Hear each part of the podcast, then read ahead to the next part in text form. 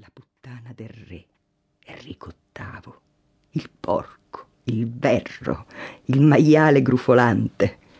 Lei aveva gli occhi aperti e i denti bianchissimi e mentre la portavano via avvolta nel lenzuolo, la testa dondolando faceva lo stesso rumore.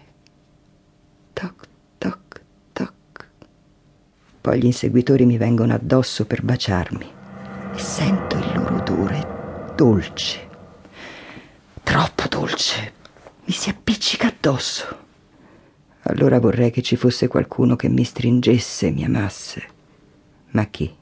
Io, maestà, io sono... Psst, zitto, Richard, zitto. Non dire niente. Farai quello che sentirai quando sarà il momento. Vedremo se sarai abbastanza coraggioso e appassionato per amarmi. Ora quello che vorrei da te è che scrivessi un dramma su di loro, i fantasmi inseguitori. Dal momento in cui mia madre, Nan Bollen, ha perso la testa sul patibolo, guardandomi fisso negli occhi, fino a quando Re Giacomo, quella checca spudorata, non mi ha addormentato per soffiarmi il trono e mi ha rinchiuso qui a Woodstock, dietro una miriade di catenacci malfermi che gemono e sospirano come sorci innamorati. Deve esserci il filtro per il sonno. Vostra madre, la decapitazione, l'esilio, i fantasmi inseguitori, la perdita del trono. E la sua restituzione, con l'ausilio delle forze della natura che ho imparato a dominare qualcosa che riguardi me nel profondo. Se tuo fratello Will non fosse rimbecillito dalla sifilide e dal grosso culo di luce negro, avrebbe potuto farlo. Ma lo farai tu. Sarà la prova del tuo genio, Richard. Nessuno riuscirà a eguagliarti. Avrai tutto il denaro, i privilegi, i capricci, il lusso, gli attori, i ragazzi quei giovani falchetti che recitano al Rose e al Fortune.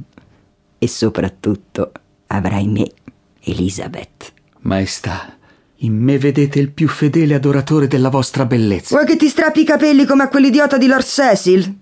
A quest'ora Harry Hanks si starà divertendo con lui a Pari Garden.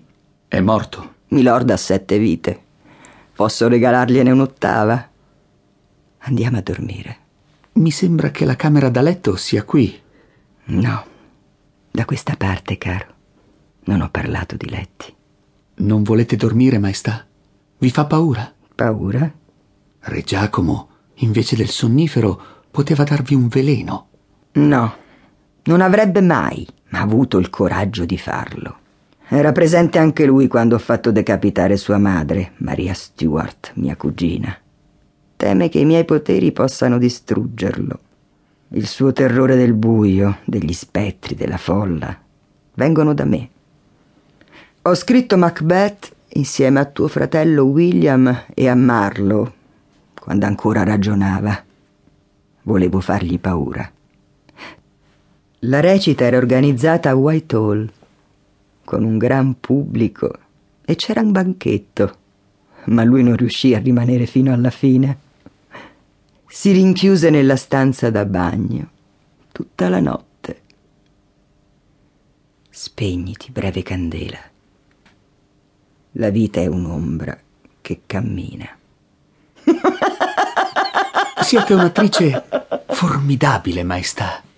Avresti dovuto vedere la sua faccia. Ha mandato 50 soldati e Lord Cecil qui a controllare che non fossi volata via. Ma avevo fatto sguinzagliare gli orsi e hanno dovuto aspettare un bel po' per entrare. Li aspettavo nel mio studio, con i piedi a bagno nell'acqua calda, e Kate che mi massaggiava le cosce, alle mani di un angelo. Nessuno ha dita dolci e indiscrete come lei. Dove andiamo? Ancora qualche passo, Richard. Non vedo niente. Il buio è totale e anche il silenzio. Riuscite a vedere dove mettete i piedi, maestà? Io sento dove metto i piedi. Stai fermo. Non respirare. Ascolta. La casa parla. Racconta. Ci sono